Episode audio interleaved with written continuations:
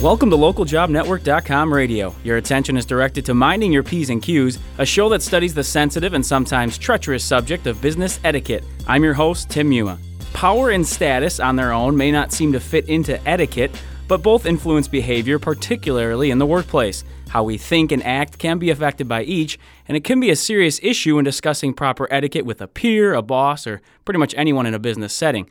To examine the relationship of power and status at work, we have Eric Anicich joining us from New York. Eric has worked as a research consultant and also as a research coordinator at the Kellogg School of Management at Northwestern University. Eric, thanks for speaking with us today. Yeah, thanks so much for having me, Tim. First of all, if you could just give people an idea of what your experience has been, um, whether it be in this area or especially what you're doing now in terms of research, this topic of power and status. Yeah, absolutely. So I'm currently a doctoral student in the management division at Columbia Business School. And broadly speaking, I conduct research on organizational behavior with an emphasis on the social psychological processes that underlie and inform human interactions. So, you know, one aspect of this, which I'm currently very interested in and which relates nicely to today's topic, is the idea of power and status in the workplace and how these constructs emerge and interact with each other. Um, so, for example, some of my, my recent research explores the relational consequences of having power but lacking status in the mm-hmm. workplace. Yeah, and that's definitely you know part of the reason we came to you. Or you know, overall, there's a number of you that were working on this, and um, we're happy to have you on. Now, it's probably a good idea to clarify a little bit with these ideas of power and status. So, when we're talking about in the workplace, particularly, how are we defining power? Sure. So power is is really a structural feature of relationships, and it can be thought of as asymmetric control over valued resources. Um, so it, it captures the relative state of dependence between two or more parties. Um, and what this means is that powerful people control some resource or outcome authority that the less powerful people value but don't necessarily control themselves. Okay. Um, so it can, it can take the form of a number of things. So in, in an organization, you know, the uh, authority to hire or fire employees is often one form of power. Mm-hmm uh, better access to important organizational members, such as the president or CEO of the company, um, might be another form of power. And then other things uh, a little bit less complex, you know, things simply uh, one's salary or title in the organization.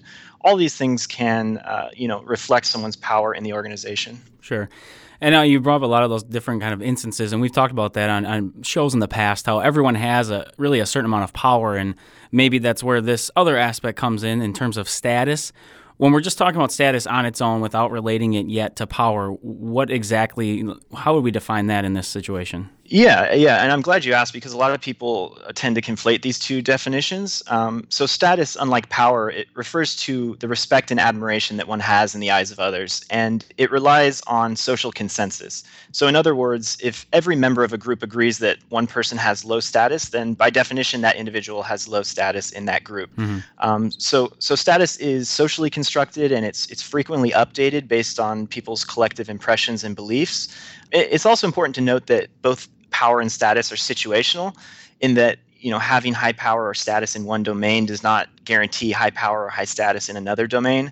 So, you know, it, to illustrate this point, you can kind of think of an employee in an organization who stays late every day of the week in the office uh, all week long to produce a report, and they, they do a great job, and this earns them, you know, uh, prestige and admiration in the eyes of their colleagues. So, in mm-hmm. that sense, they're gaining status in their workplace. But then on the flip side, they have to go home at the end of the week, and, and maybe their spouse or, or partner, you know, is actually respecting them less or admiring them less for having worked those extra hours. So, it's not always a, a, a one for one trade off like that. You know, a lot of times you can have status in every domain you you operate in, mm-hmm. but it, you know, it, it's not the case that it will transfer cleanly to every domain that you work in. No, and that's that's a great example, and you're you're probably exactly right in most of those cases.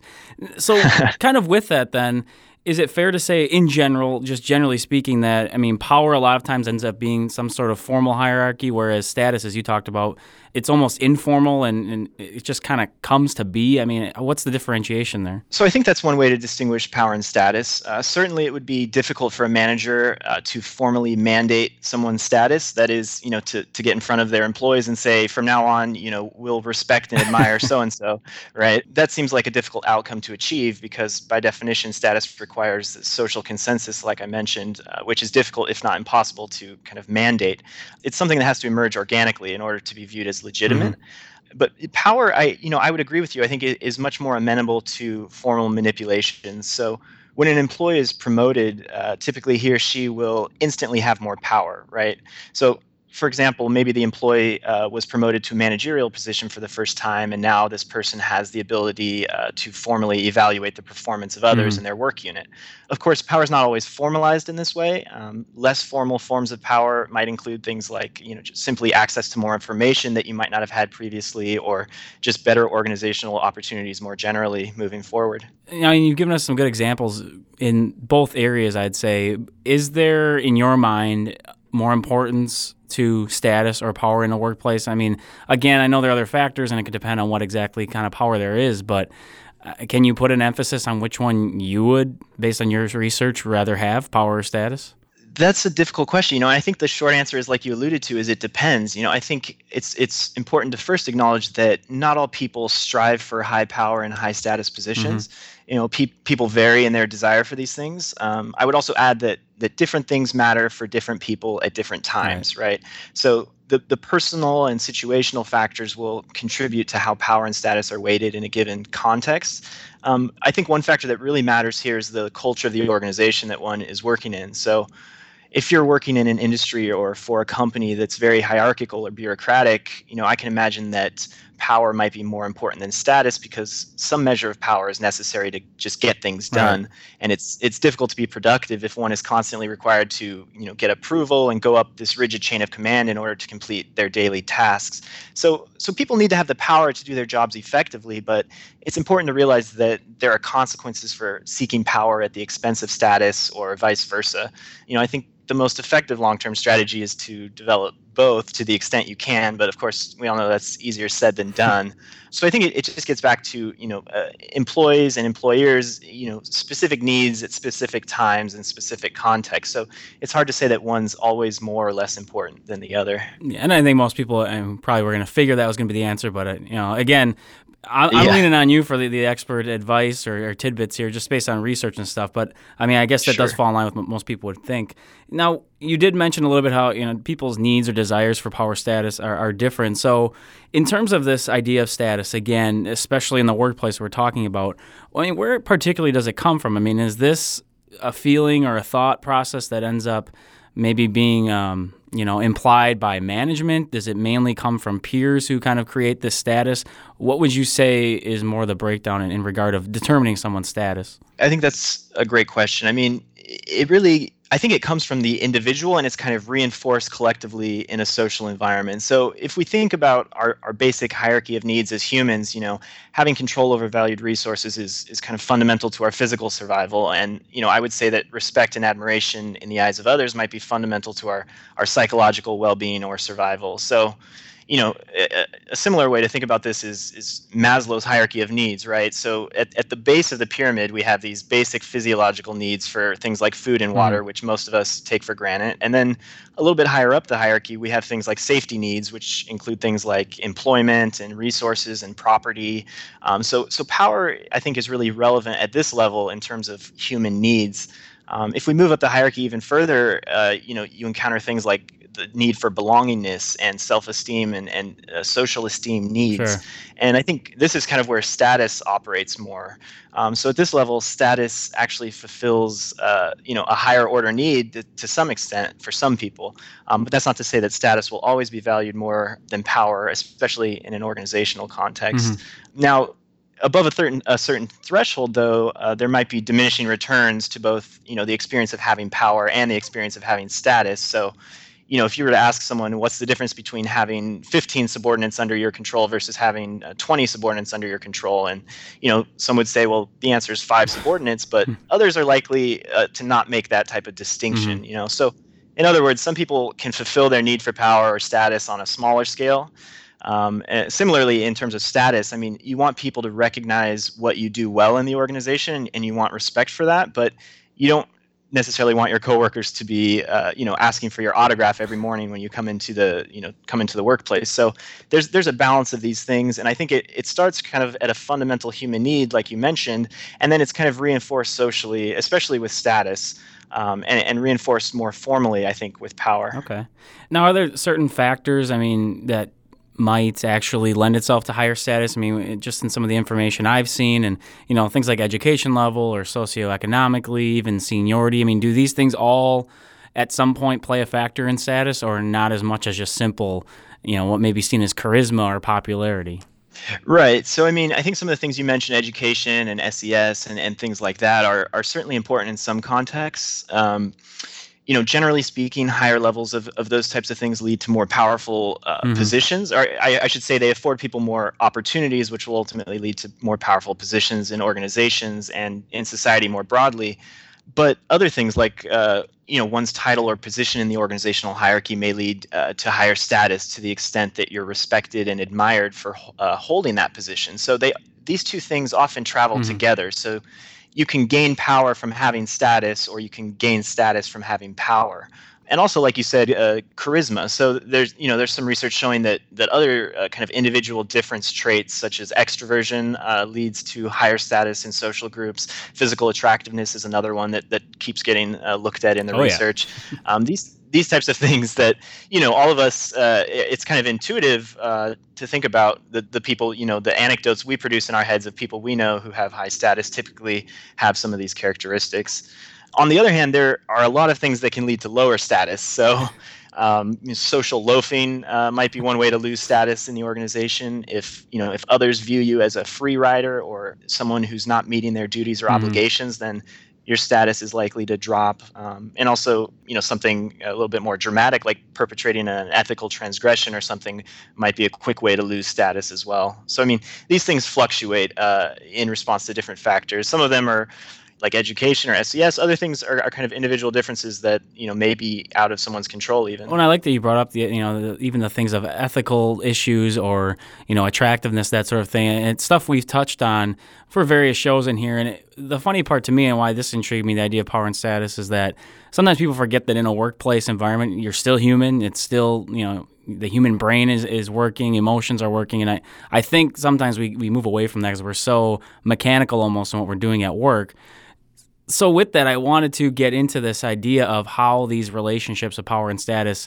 might be negative and how how they interact in that way. So the first one I want to touch on really is is a, a basis I think a lot of what you guys were researching in matching up this power and status. For example, if someone does have this power, you know, whether it be of information or of of uh, you know a manager over people, but have low status, how does this affect things in the workplace? Yeah, absolutely. So you alluded to some of my colleagues uh, who are doing research on this topic along with me. So Adam Galinsky, who's with me here uh, at Columbia, Nate Fast at USC, and Nir Halevy at Stanford, uh, have published. Uh, the three of them have published a great paper on on a similar topic uh, a year or two ago, and then the four of us actually are working on a follow up paper uh, related to this topic. So you know, in general, if you're looking at the profile of somebody who has high power and low status, if the power holder exercises their power in a way that that rubs people the mm. wrong way, then it's it's likely that they'll have low status among their coworkers over the long term. And you know, I I'm sure you have, and I've certainly known lots of people over time who lament over how you know crazy their boss is or how horrible of a person their boss is. Um,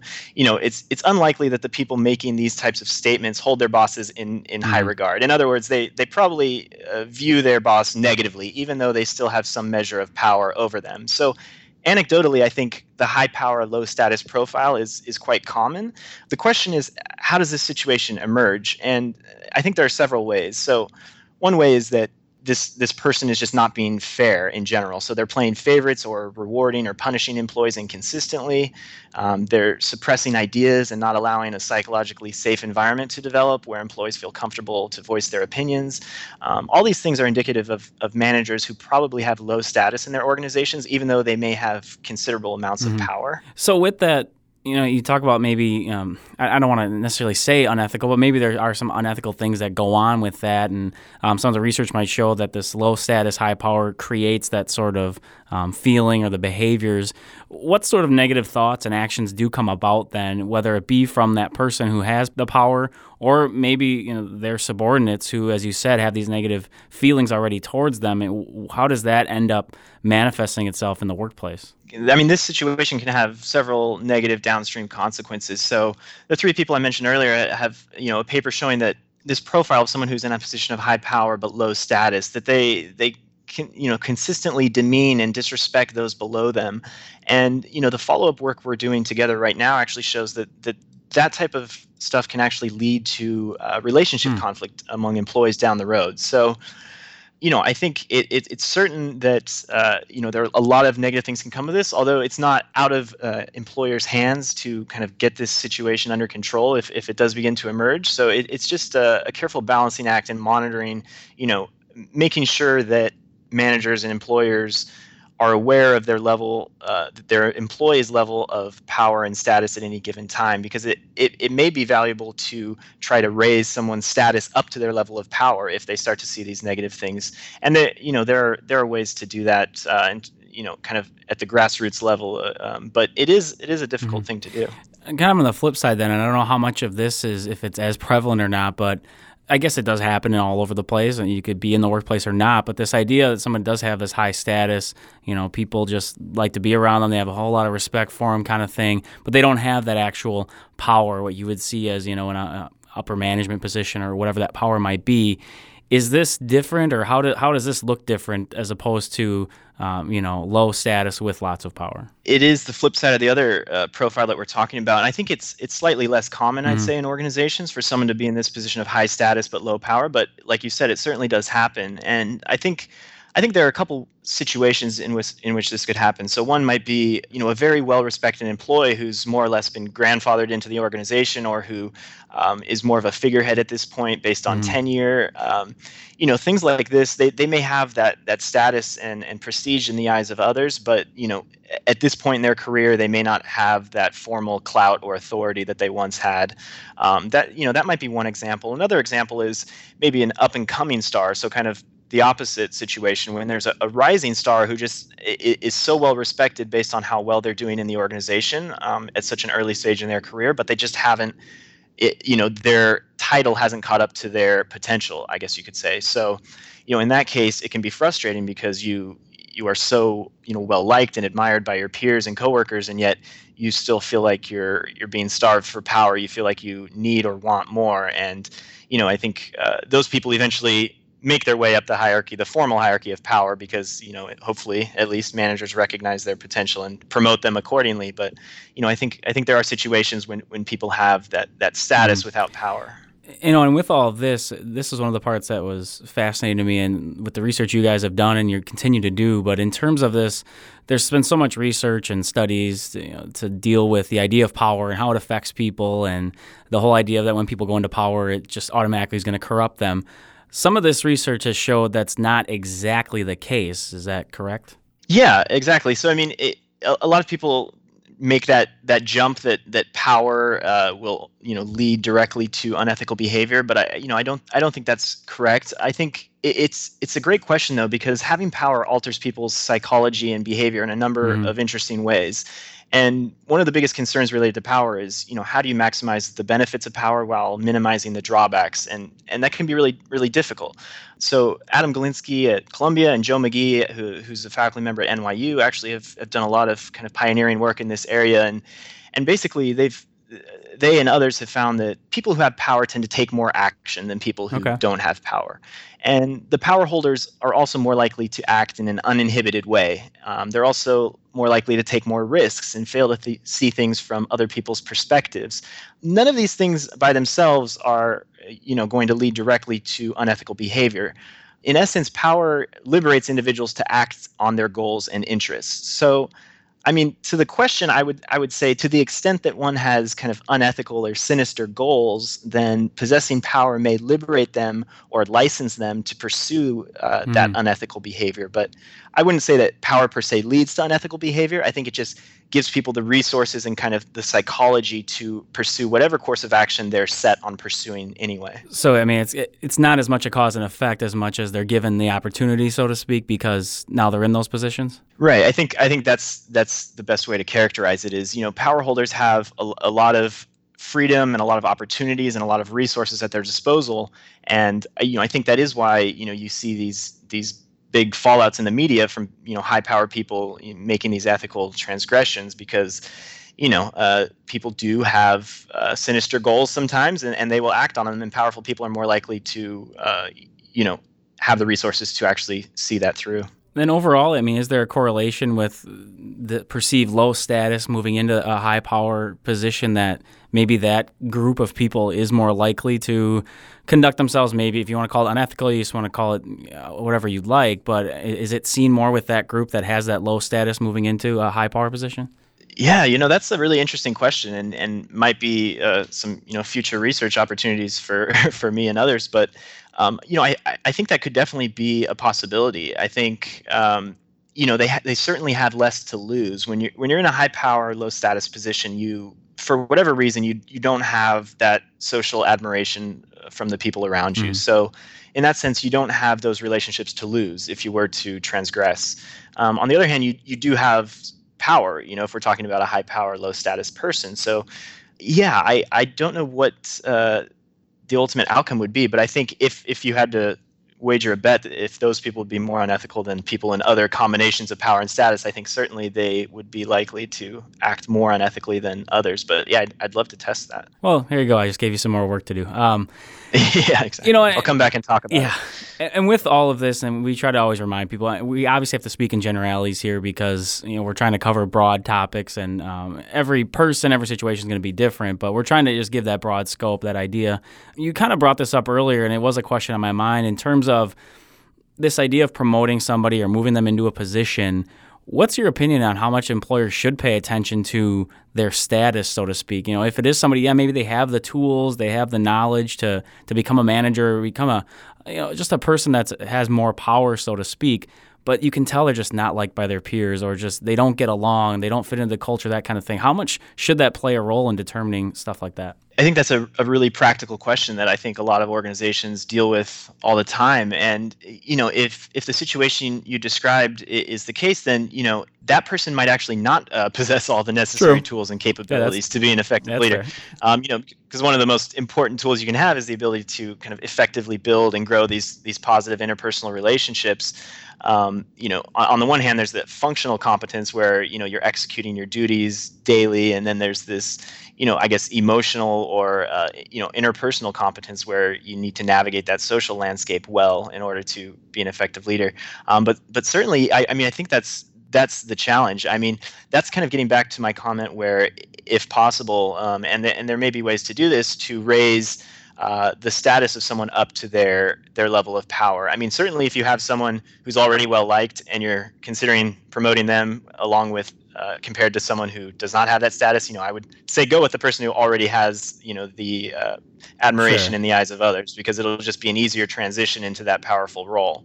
Um, but now, if you're you don't have that better option in front of you, I mean, you'd probably want to try to facilitate ways for that person to to gain status. And and you know, one way you can do that is to kind of look for the good in the person you know and try to bring that out of them so so maybe look for a particular skill or, or expertise that this person has that maybe others don't know about and find a way to promote that among the work group or you know make them the office expert on a particular uh, you know computer program or task that they're particularly good at um, things like this um, i think also having other high status people vouch for you mm-hmm. is a great way it kind of status transferal or transference if, if, if you okay. will um, things like that can have a, a, great effect on on people's status. So I mean, it certainly will rub off on you. Now the question is, will you be able to get another high status person in the organization to vouch for someone who everyone doesn't like?